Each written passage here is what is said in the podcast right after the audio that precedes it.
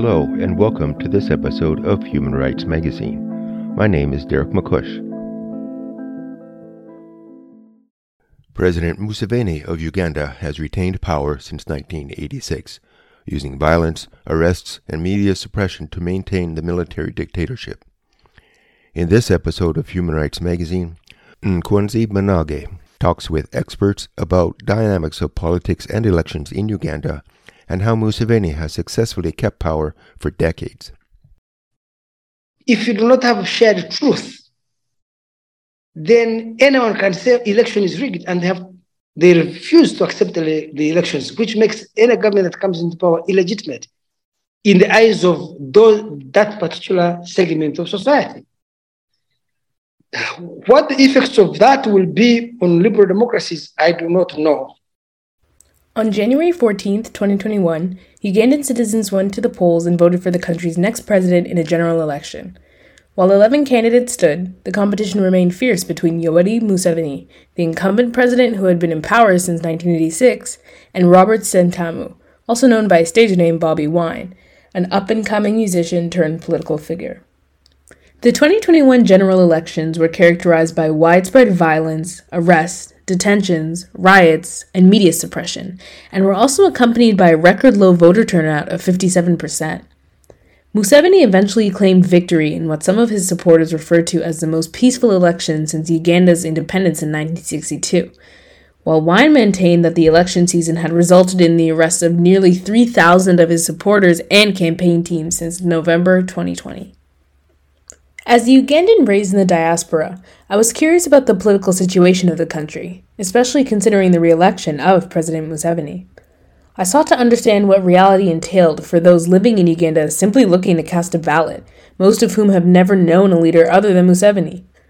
Eager to learn from Ugandan professionals and activists living in the country and abroad, I attempted to understand why the country faced such unprecedented levels of political suppression and intimidation why such violence is recurring every election season, and what the international response, if any, has been to what seems like a dire political situation. I answer all these questions and more in the following episode of Human Rights Magazine.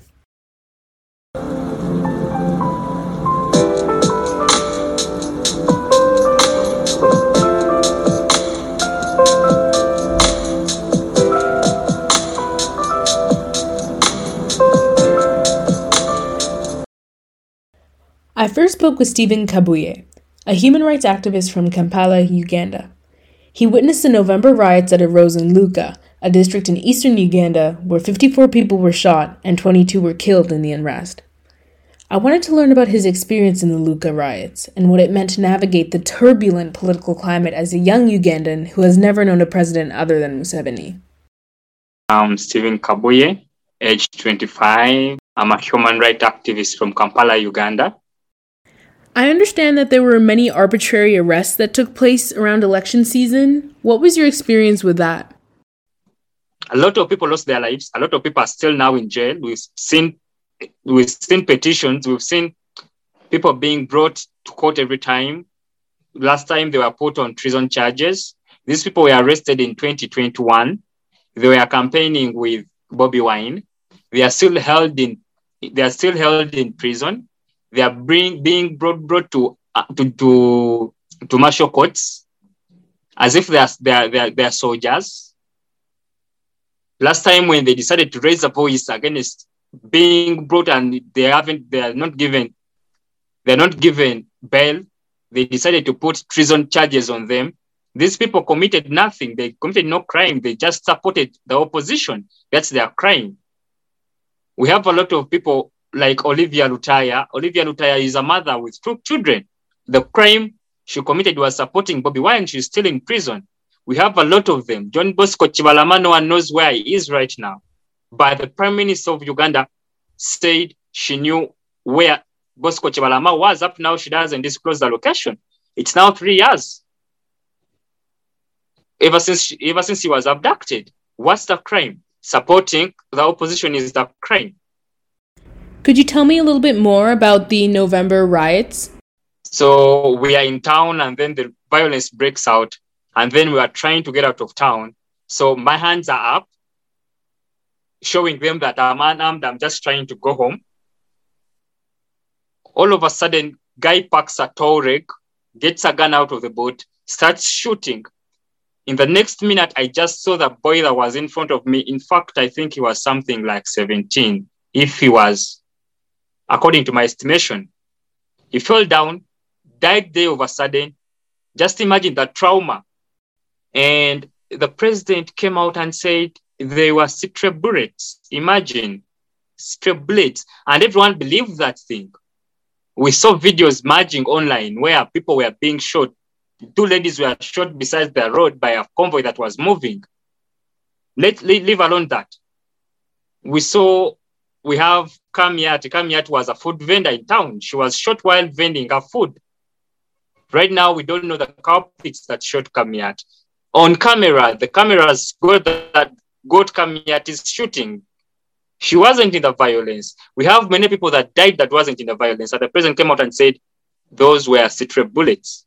Imagine, imagine the people that lost their lives in those in the situation. The situation where he's allowed to have a lot of people come on his campaign trail, but the opponents ain't allowed. You just you, you just talk, talk about it and you feel like you know is this really the Africa we really desire or the Africa we really love to embrace? I then spoke to Pius Jadwar, a political activist from Kampala who worked on the campaign trail alongside Bobi Wine. I wanted to learn about the arrests that took place in the weeks leading up to, during, and after the elections. Wine was under house arrest while the election results were announced, but this suppression of the opposition was not uniquely reserved for political figures. Take Busoga 1, for example, a radio station which broadcasted the arrest of opposition leader Bobi Wine, it was taken off the air. I was curious about his experience as a polling agent on election day and wanted to learn about any challenges that polling agents faced on the ground. So, uh, my name is Pius Jadwar. I do come from Uganda and I am one of the oppressed Ugandans out of the 42 million Ugandans who are living in this country uh, there are a lot of Ugandans who are oppressed, but they do not have that voice to speak out. So I came out as a human being to do fight for them. Now, Pius, what was your experience with the arbitrary arrests during the election season? One thing was uh, every polling agent across the country uh, was arrested.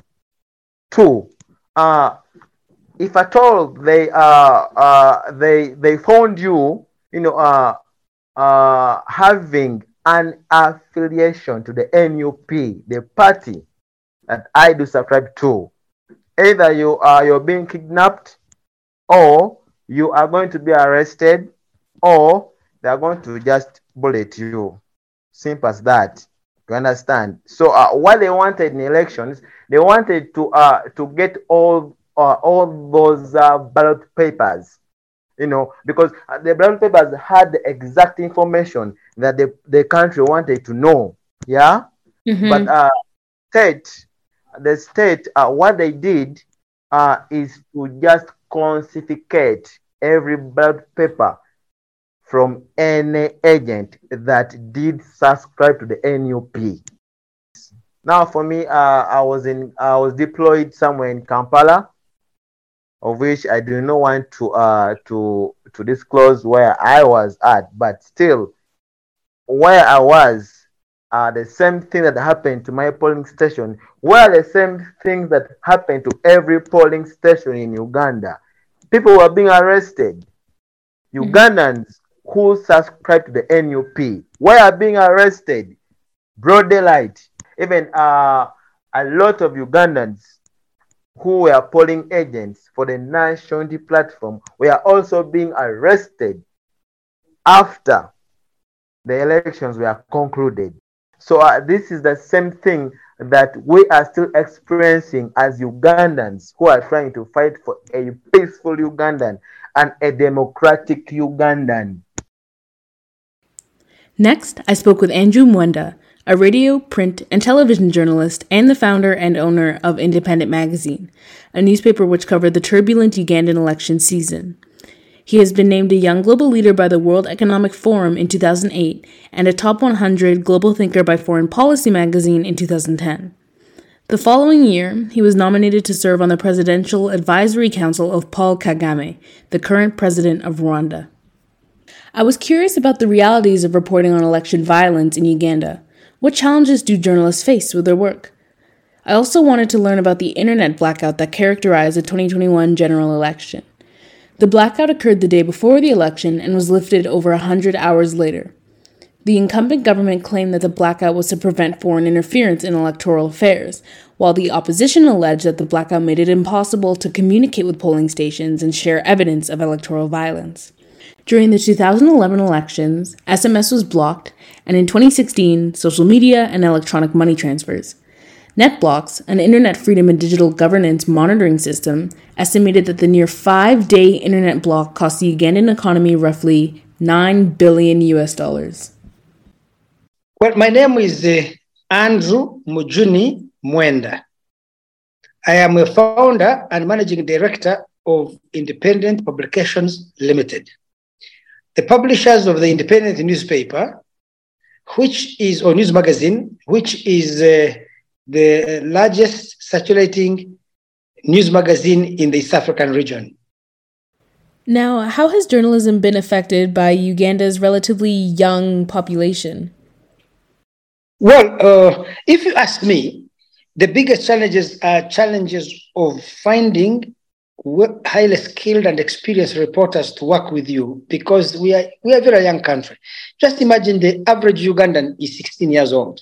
Mm we, we have one of the youngest populations in the world. So the median age is 16 years. And uh, to find, I am uh, 50 years old now, but I'm the oldest journalist in the whole country at 50. If you come to Canada there, the oldest journalist is 80 years. Mm. The youngest is 40. In Uganda, it's the other opposite. Most journalists are in their 20s. So the biggest challenge is to find mature, experienced, well read, and skilled journalists most people in the Western world will be focused on uh, the threats to press freedom by the government. I don't take that seriously. I think it's an excuse because each time the government attacks us, we achieve a lot of publicity and it promotes our work. I always think that the government interference in the media is like shooting yourself in the foot. There is nothing better at marketing the name of journalists and the name of newspapers than uh, government repression. So I consider that an advantage, not a disadvantage. But the big, if you ask me, the weakness is uh, to find a journalist with the kind of skills and experience to do a good and powerful story, who have cultivated sources deep inside the state and the private sector, deep inside the diplomatic corps, and to tell the story from the inside. That's the most difficult thing. Even to find a journalist who can do well balanced and insightful analysis of contemporary issues is not easy. What was your experience with the media blackout that took place leading up to the election? I will tell you first two things. One, although there was a, a shutdown, the shutdown, 4.5 million Ugandans downloaded VPN within a, the first day or two. Mm. So essentially, many people did by, bypass the ban right. by accessing social media via VPN. Essentially, the government of Uganda is Jurassic, meaning it lives in the Jurassic age the, eh, the land of Pangaea 600 million, million years ago when dinosaurs ruled the world. That's what they're doing. 600 million years. In the modern day and age, why shut down the internet? Government, in fact, the shutdown of the internet was a reflection of the fact that the government did not understand that they could use the internet, the same social media, much more effectively than the opposition to promote their cause. So the first cause was the failure of government to understand the power of social media and develop a strategy to exploit the platforms of social, on social media for its own benefit. How effective did you find the media ban? They didn't achieve much of what they intended to achieve because many people shifted who wanted news and, developed, and downloaded the VPNs and they could bypass the ban. And three, it also meant that the government was not a key player on social media platforms because it was barring its head in the sun, thinking it has shut it down, and therefore, those who wanted to communicate continue to communicate regardless. Now, Pius, how would you describe the media blackout? Every, every, and every, and every social media platform was shut down completely. Yeah. Uh, Ugandans couldn't post anything about elections of this country. Ugandans couldn't post anything about any update of the election that that's going on in every part of the country. Yeah. Mm-hmm. So uh, when you speak about the media shutdown, trust me, uh, these things happened and we saw them, but a very few Ugandans happened. Uh, a few Ugandans who had access uh, f- uh, from people from the diaspora who had their social media platforms. They were, they were updating them to post on social media so that the world should see what is happening in the country. Yeah. But mm-hmm. for them, whom who, uh, the people who are in, so the people who were in the country by that by that time uh, had access to SMS. Yeah, so they could uh, they could send uh, an SMS to the people in the diaspora. Yeah, to post on their social media platforms any update. But Ugandans who are who are in the country by that time didn't have any access to the internet. It was a total blackout to everyone who was in the country. Lastly, I spoke with Yasin Kakande, an author, migrant activist, international journalist, and TED Fellow from Uganda. I was interested in hearing more about the gendered realities of election violence. This nuanced area of violence is often overlooked, and Yasin Kakande sheds light on this issue by reporting on women's rights groups who are monitoring trends in domestic violence and other forms of abuse in the lead up to the 2016 general election. His article explores how women are subject to more psychological violence, which in turn prevents and discourages them from voting. In 2021, the European Union approved a grant of 1.1 million euros to support the Women's International Peace Center, who are leading a project called the Women's Situation Room. The project is jointly funded by the United Nations Development Fund, the United Nations Women, and the European Union in order to provide an effective response mechanism to threats of violence during the election season. Could you tell me a little bit about your 2016 articles on organizations who are monitoring gender violence around election season? Yes. Uh, okay, I published that story for Thomson Reuters. It was in 2016, the elections before, because uh, uh, the previous elections, uh, I was in the United States already. I wasn't in Uganda. So I published the, I think they published the first piece when they hold, when they started this uh, uh, experience of trying to monitor the election violence. And the perspective was that uh, women could monitor violence against women in elections more swiftly and even more better than men. So this is situation room. They were making a situation room for monitoring elections, uh, most election violence. And I remember in the press conference, uh, a couple of women activists uh, who attended, they always espoused so much this this at how elections bring along violence, especially about to, to women, and it's never discussed and it's always swept under the rug. So they this experience they said it was not the first experience. It was not starting in our Uganda actually. It had been done in Senegal and I think another African country. And they, they were confident that it would bring more scrutiny and more exposure to atrocities that are done to women, especially in elections. Now, how is this violence categorized? Their focus was they categorized the violence against women during elections into two types. The one which was like a family level, where maybe husbands disagree with the women with the on the presidential candidate or any political candidate or political ideas, and then it ends up in violence. And the other one was uh, mostly about uh, the government itself the government torturing women during elections. You know, one funny thing is that uh, governments, especially in Africa, they look at uh, elections as another kind of war. So whenever they are going, whenever we're going to elections, it's like for them they are going to war because they have to put all their energy and they would use so much excessive force to make sure that they stay in power. So anything that tries to obstruct their stay in power is going to be met with excessive force. And sometimes a lot of murders and whatever. That's done by the government. So they were also looking at uh, the perspective of government responding to political female political candidates, you know, which are mostly in the opposition.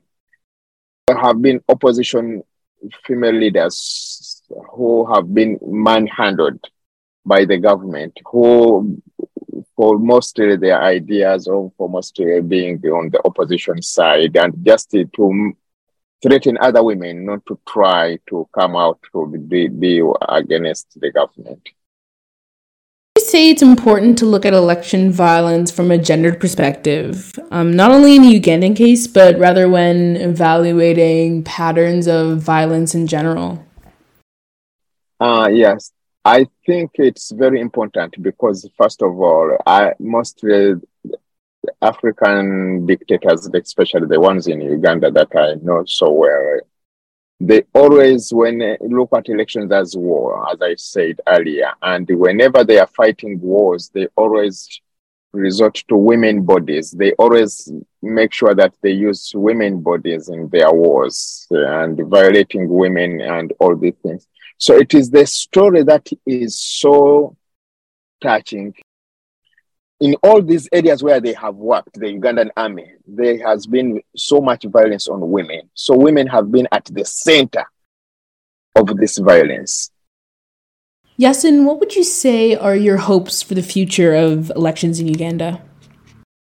I think uh, elections in uh, countries like Africa, to make sense, we have to the most important thing is we have to address the European and the American imperialism. We need to ask them to stop enabling these dictators. If these uh, 54 people were killed anywhere, like even if it's only four people were killed anywhere in any elections, no, they would not call them free and fair elections. This stance of calling the Ugandan elections after uh, killing 54 people that have been reported was an utter disregard of the human life of Ugandan people. It really sustains this government is the military aid. This is the government that survives with the military. It's only because of the military. It's only because of the military that he stays there. And who funds the military? The United States of America funds the Ugandan military. These are our stories. These are our struggles. We need to tell our own stories. Uh, we shouldn't always be waiting for them to come and tell our stories for us.